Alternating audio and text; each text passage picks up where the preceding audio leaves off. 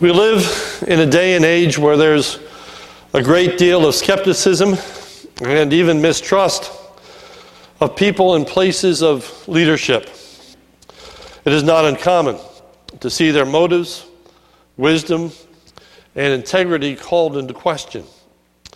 People routinely complain and even protest and riot over decisions that are made by governmental leaders. The church is to be very different from the world. Our attitudes and our actions are to be dissimilar in virtually every way. The leaders in the church are to act differently than the leaders of the world do. We are to manifest a servant leadership. Jesus said in the book of Matthew these words But Jesus called them to him and said, you know that the rulers of the Gentiles lord it over them, and their great ones exercise authority over them. It shall not be so among you. But whoever would be great among you must be your servant, and whoever would be first among you must be your slave, even as the Son of Man came not to be served, but to serve and to give his life a ransom for many. The scriptures teach us that we're to have a, a servant leadership. That is, that we're to be serving not for our own benefit or profit, but for the benefit and the profit of others. But not only is the leadership of the church to be different, so is the response of the people that are led to be different. This morning, we're going to focus on what should be the congregants, that is, the people of the congregation, what should their response be to the elders. If you are not there, please turn with me in your Bibles. We're actually using what is our call to worship this morning, Hebrews 13 17. Uh, just that one verse that we're going to look at to help us understand what relationship the congregants should have to the elders. Hebrews 13 17.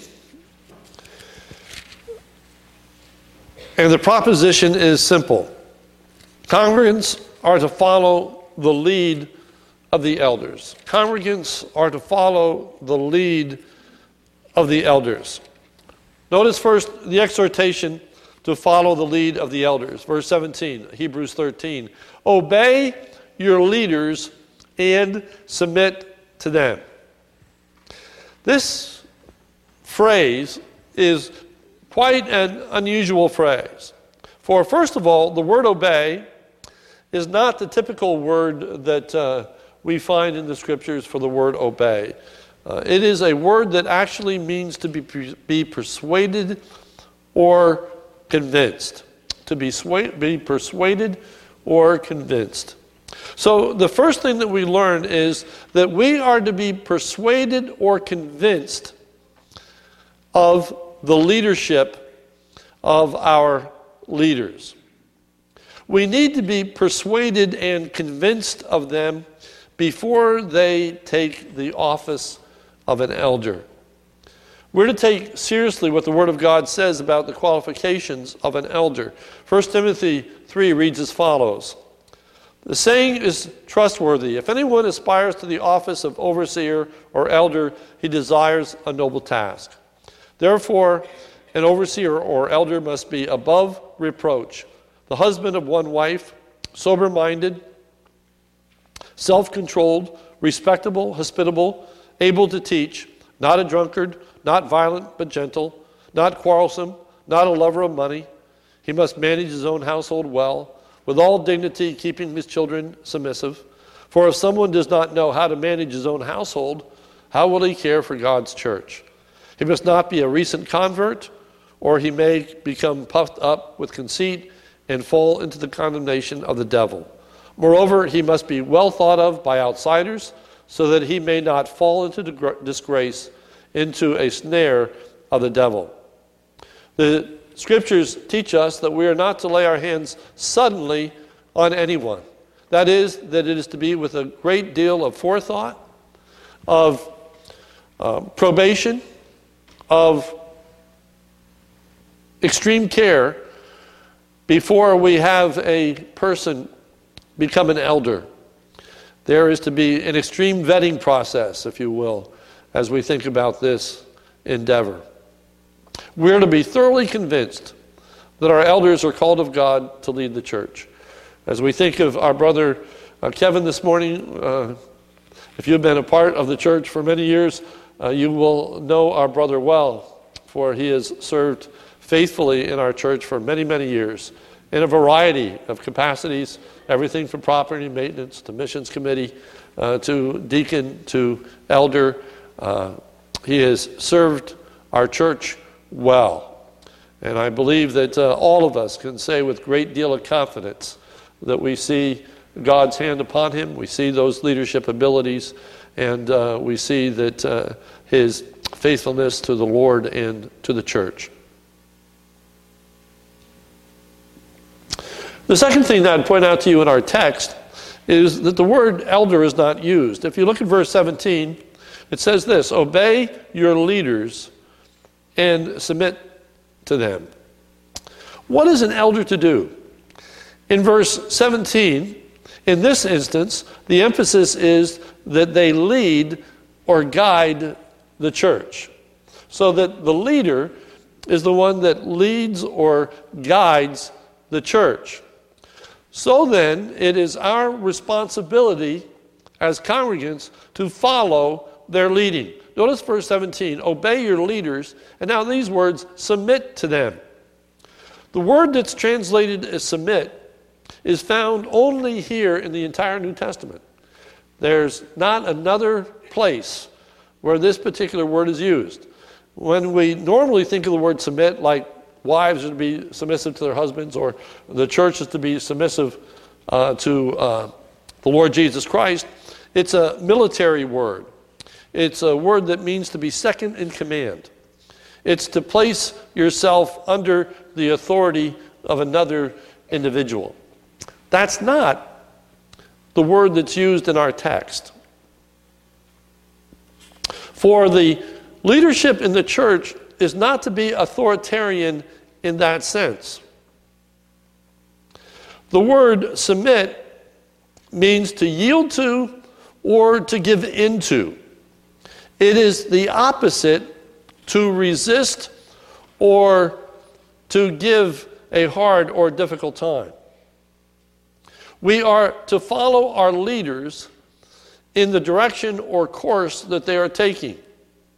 A leader is one who, who sets the direction. If we can think for a moment about uh, a mountain trip, uh, it is common to hire a mountain guide, someone to take you up that precipice, uh, to know the dangers, to know the areas where uh, you don't want to misstep, and uh, the uh, troop follows the leader. Children play, follow the leader. People are then to go in the direction that the leader lays out. In short, people are not to seek to go in a direction that is different from that which the leader establishes. Okay? The leader says, We're going to go this way. Well, we're not to say, No, no, no, no, no, no. You don't want to go that way. You want to go this way. no, you don't want to do that. Uh, this road is much simpler. Uh, this is the path we got to take through the mountain. Or it's not so rocky. Or it's not so steep. Or it's more pleasant. Or it's more scenic. And everybody has their own path. Everyone has their own way.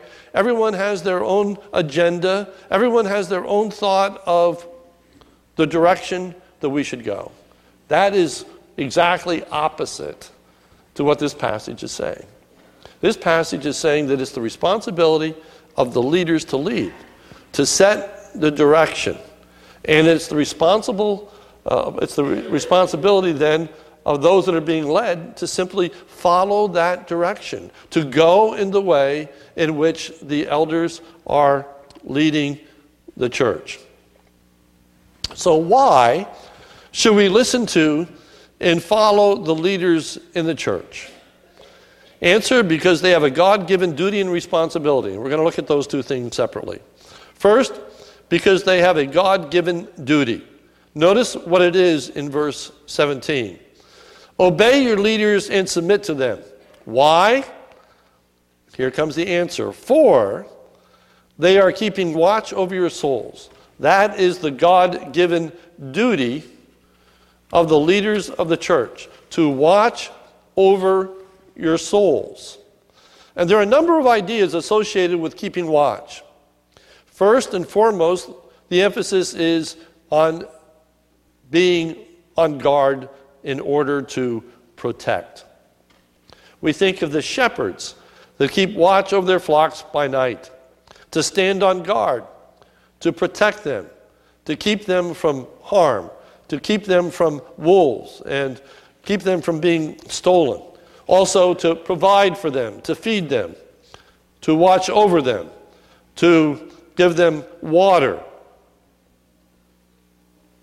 In this particular instance, it is to care for the spiritual well being of the church. That is, they are to watch for our souls. The primary responsibility of the leaders of the church is to look out for and care for the spiritual well being of the church as a whole and then the individuals that comprise it. To be doing those things, to promoting those things that are in the spiritual best interest of the people of God. Secondly, it has the connotation of sleeplessness associated with it. Uh, when we think of this word watch, uh, most often it's associated with watching at night, like the shepherds keeping watch over their flock by night in Luke chapter 2. I believe it carries with it the aspect of sleeplessness. It has the idea of alertness, but it also has the connotation of a grave responsibility. I can tell you that I am aware of elders that uh, will tell me that after a particular board meeting, they didn't get any sleep that night. They go home and think about what was said, think about what was done, pray about it, uh, wrestle with it. Uh, they take this role with a tremendous amount of responsibility. They don't make these decisions flippantly in the life of the church but uh, they do so even in a sleepless manner. Secondly, why are we to follow these leaders? Answer because they have a God given responsibility. A God given responsibility. They have a unique responsibility before God. And in that responsibility, it tells us that they are going to have to give account. Notice verse 17. Obey your leaders and submit to them, for they're keeping watch over your souls as those who will have to give an account. They're going to have to give an account. The analogy is that of a shepherd. Turn with me, if you would, to 1 Peter. Keep your finger here, we're coming back. But uh, just a few books later, 1 Peter chapter 5. 1 Peter chapter 5. And we're going to start looking at verse 1.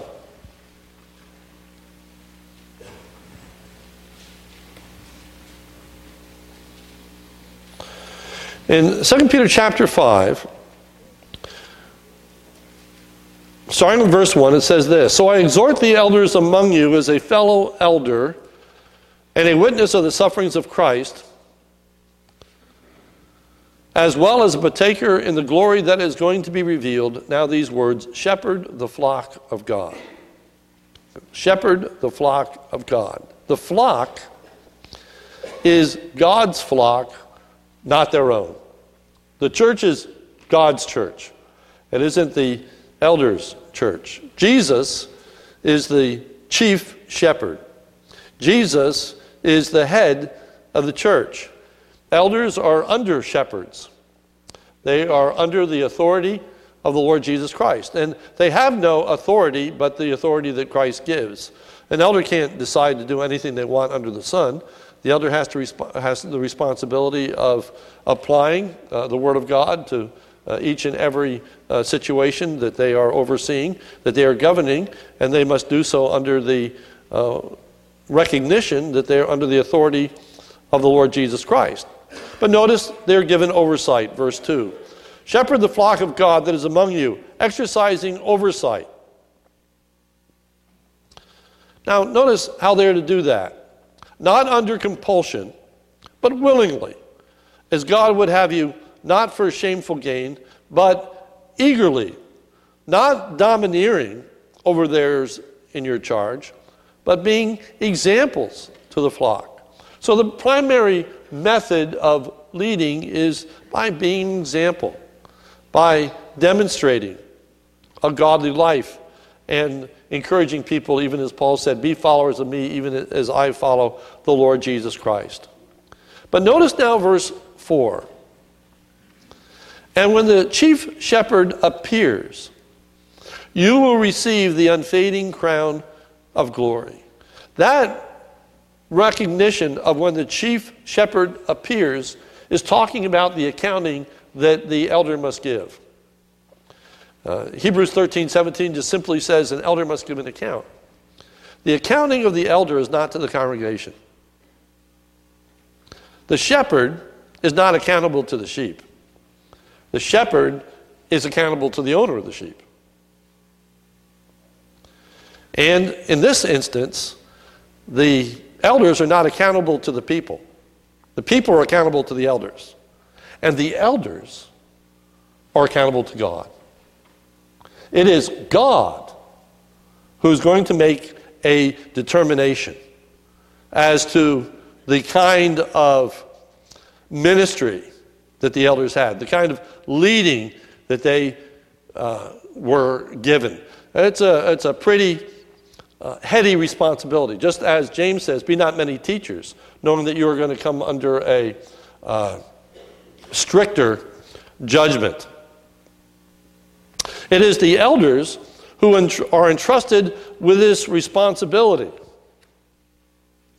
As I say, that the people, okay, do not stand before God and give account for the church.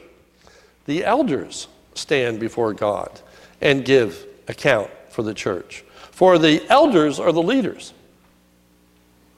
Therefore, they are the responsible ones. They have to make decisions.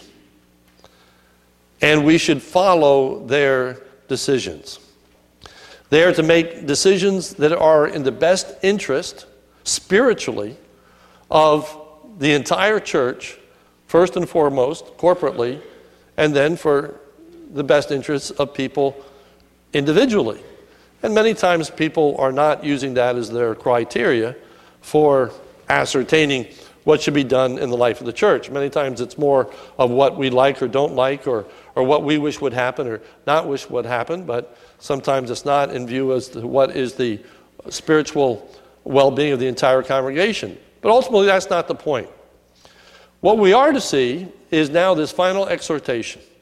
Notice the words that come after who will have to give an account. It says, Let them do this with joy and not with groaning, for that would be of no advantage to you. Let them do this with joy and not with groaning, for that would be of no advantage to you. Here we learn that we're to respond to our leaders in such a way that they can give their accounting to God with joy. What does that mean? Let me approach it both positively and negatively. First, positively. The greatest joy of an elder is to see the Spirit of God at work, to see the fruitfulness of the ministry of the Word and prayer, to see people's lives changed and preserved to the honor and glory of God. Keep your finger here and turn with me to 1 Thessalonians. 1 Thessalonians.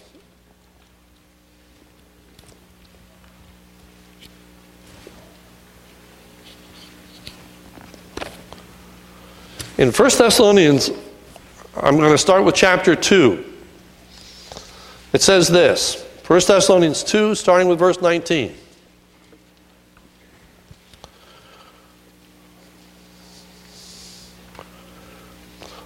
In 1 Thessalonians 2:19, Paul writes, "For what is our hope or joy or crown of boasting before our Lord Jesus at his coming?"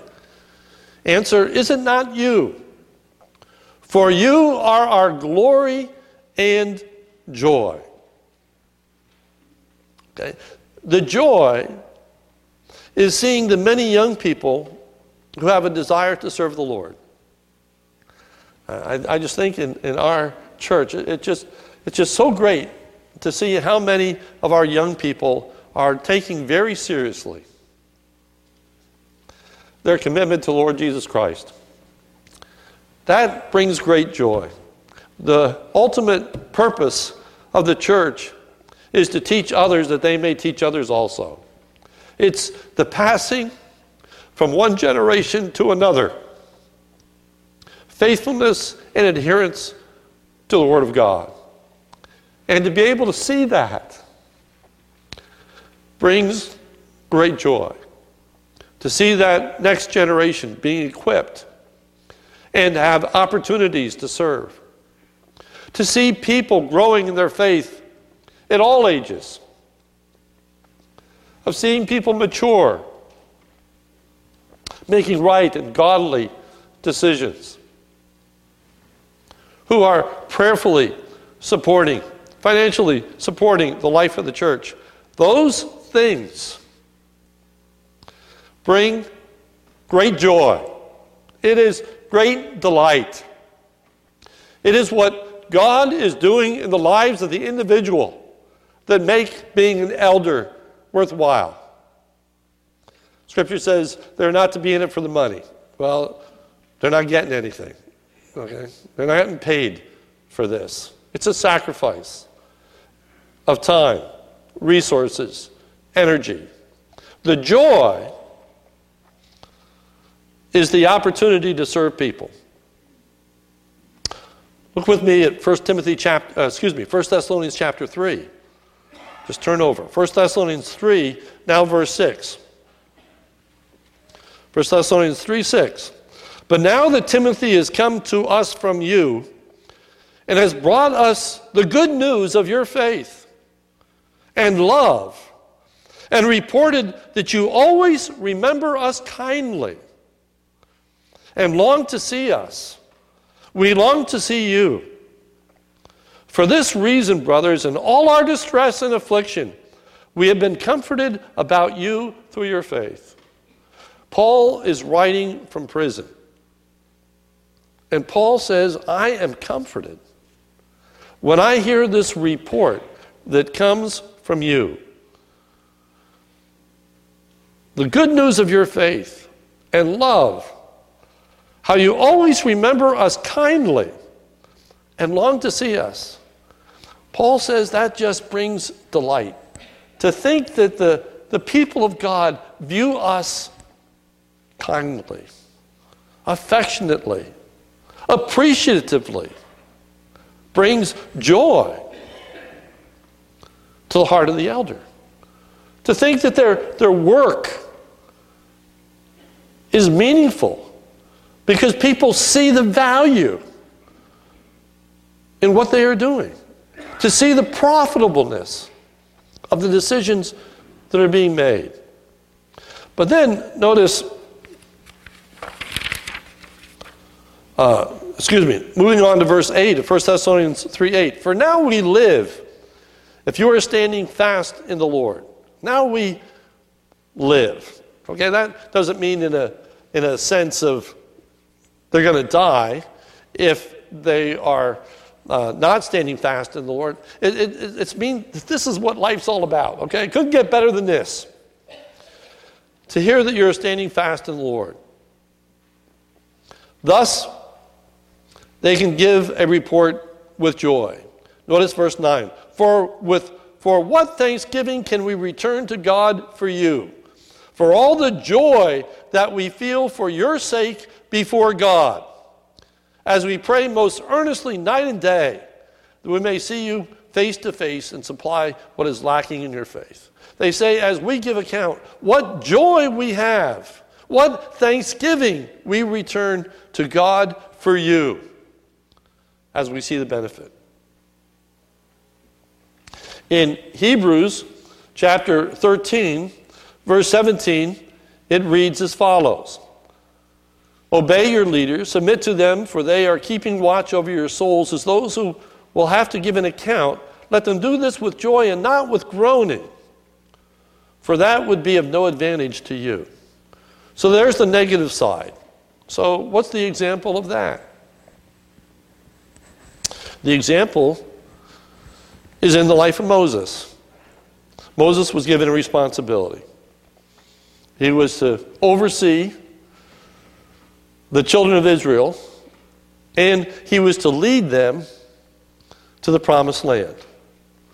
The responsibility of the children of Israel were to follow that direction, to follow Moses, who was following God, who was following the cloudy pillar, the, uh, the, the cloud by day and the fiery pillar by night, but he was being led of God, and they were to follow Moses. But you don't have to be an Old Testament scholar to remember all the times that the people complained and groaned about where they were being led. They were in the desert. They were in places where there was no water. They were in places where there was no food. They were in places that were difficult. They were in places that were hard. And I don't have enough time this morning to read passage after passage after passage where they're saying, Moses, why did you lead us here?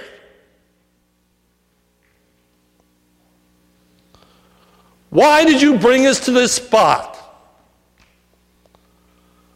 We could go back. We could go back to Egypt where there are the leeks and there's the onions, and we could go a different way. And the people were upset with Moses' leadership and where he was leading them. Moses found this to be extremely difficult. And in Numbers chapter 11, we read this. Just listen. Moses said to the Lord, Why have you dealt ill with your servant? Why have I not found favor in your sight that you lay the burden of all this people on me? Did I conceive all this people? Did I give them birth that you should say to me, Carry them in your bosom as a nurse carries a nursing child to the land that you swore to give their leaders, their fathers? Listen to that. To carry them in your bosom as a nurse carries a nursing child to the land that you swore to give to their fathers. Where am I to get meat to give all this people? For they weep before me and say, Give us meat that we may eat. I am not able to carry all this people alone. The burden is too heavy for me. If you will treat me like this, kill me at once. I find, if I find favor in your sight, that I may not see my wilderness.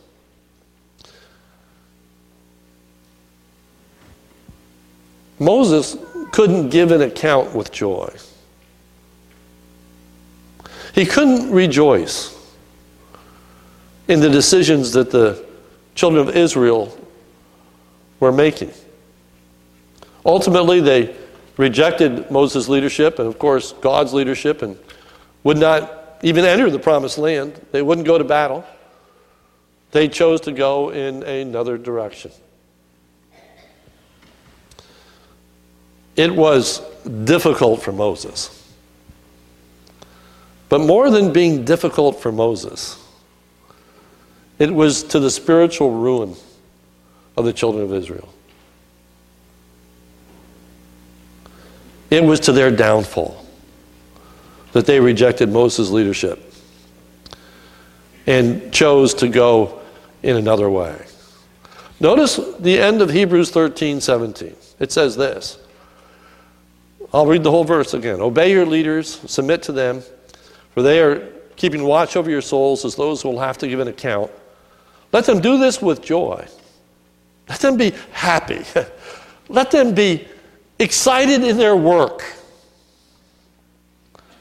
as they give this account. Not with groaning, for that would be of no advantage to you. It's not to your spiritual benefit if the elders grow weary in being an elder. If they get frustrated and say, These people are so hard, so difficult, they're always finding fault, they're always wanting to go in a different direction. They're always looking at this and saying, Well, why are you doing that? And why aren't you doing this? But it's not about the elders growing frustrated, and it's not about the elders growing weary. It's, it's not in the best interest to go against the leaders of the church. It's not to your spiritual benefit, and it's not to the church's spiritual benefit. And you can just look around you and, and know of so many churches in the community that have just blown up. All the, all the splits and disharmony. And then you can look at families and see the toll that it takes on families. It's not to the spiritual benefit and well being. To give your elders a hard time. But it is to your spiritual benefit and well being. To believe and be persuaded, number one, that these leaders are there by the call of God. That's where it starts. Be persuaded. Be persuaded that these leaders are your leaders. Accept that. There are many safeguards. Bible makes it clear that these aren't to be authoritarian people and so on. Uh, I'm looking at the one side. Okay, there's many safeguards telling leaders the kind of leaders they ought to be. We're just looking this morning at responding to the leaders. We're assuming that they are godly, concerned, spiritually mature, dedicated, faithful people. Okay? Then let them be your leaders. Let them be your leaders. Follow them is this word to submit.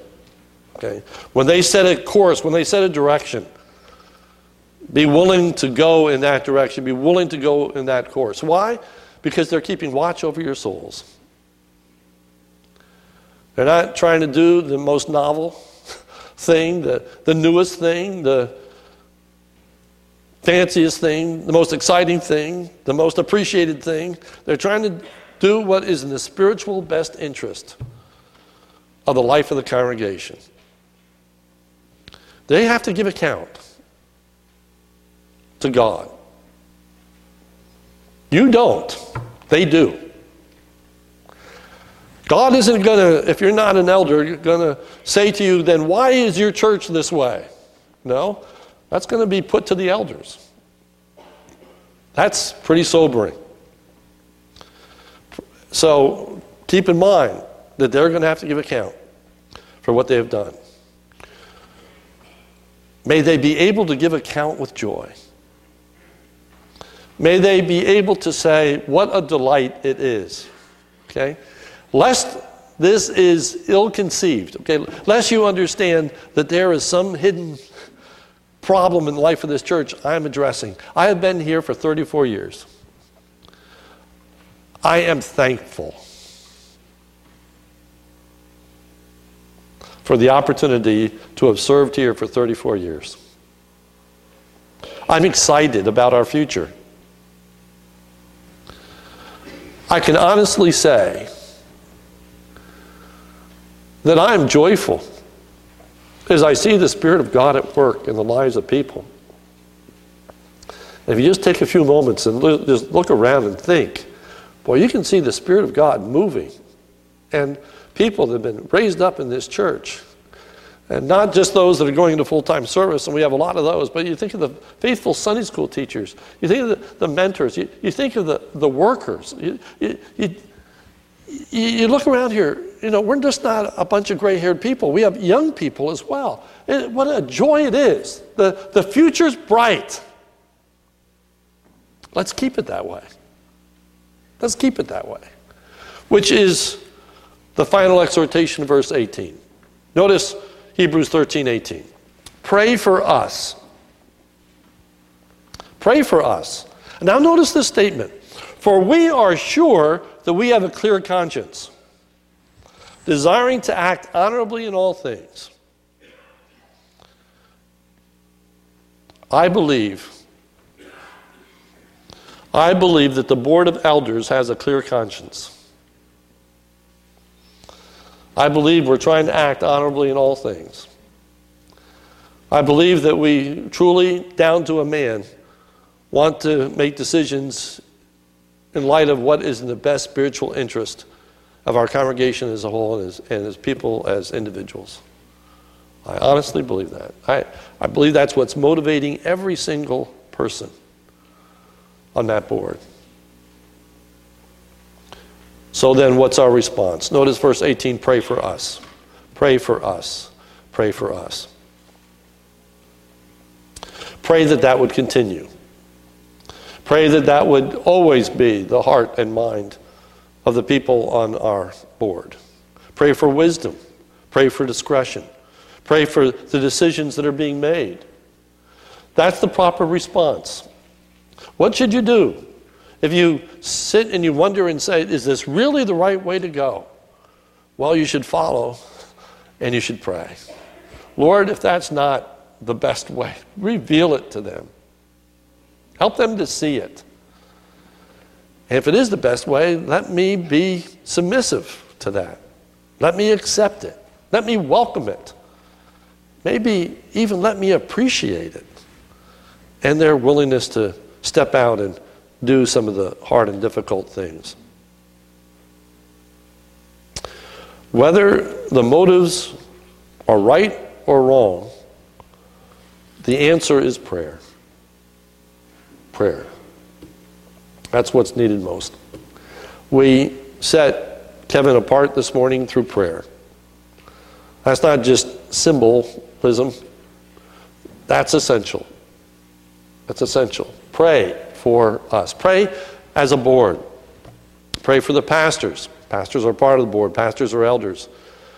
But uh, we do a separate work in addition to the work of the, of the board. We need prayer. We need prayer.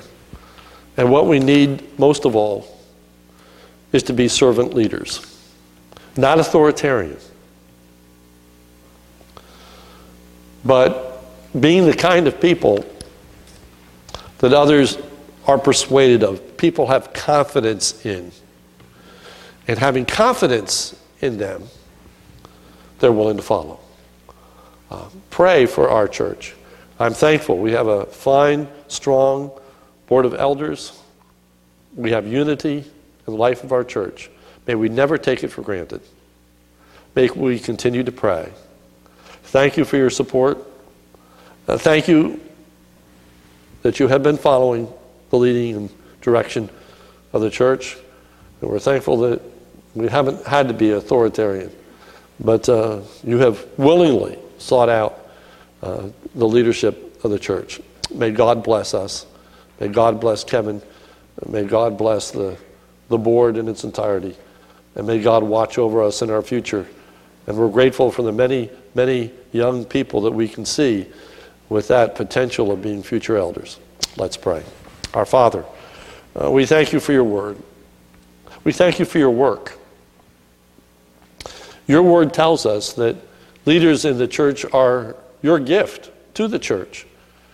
Uh, we thank you, Lord, for the people that you have gifted to us, individuals that you have raised up who are desirous of not bringing glory to themselves but to you, who don't simply want their own way but your way, who lead in a congenial fashion. We thank you that we have a plurality of elders. We have many elders in our church. And we're thankful that we lead with consensus, that together we decide how we should go and how we should conduct ourselves. I'm thankful, oh God, that this group of men work so well together and come to almost always unanimous conclusions on things. Thank you, Lord, for that unity. Thank you for that peace. Lord, I, I do pray that you would help us to follow, submit. Uh, there are so many times in which, by human nature, we want to go a different way. We think another course of action would be so much better, so much easier, so much more pleasure, whatever the case may be. Oh Lord, give us a discipline to follow you and to learn the great spiritual lessons that you have intended us to learn, even through the hardships and difficulties. Even as there was a reason that you led the children of Israel through the wilderness to places where there was no food and where there was no water. Lord, help us to believe that every step of the way you are leading and directing your church, and there is a reason for why we are where we are. Help us to learn the lessons that we are to learn, the spiritual lessons of submitting to others to ultimately submit to you. For it's in Jesus' name we pray. Amen.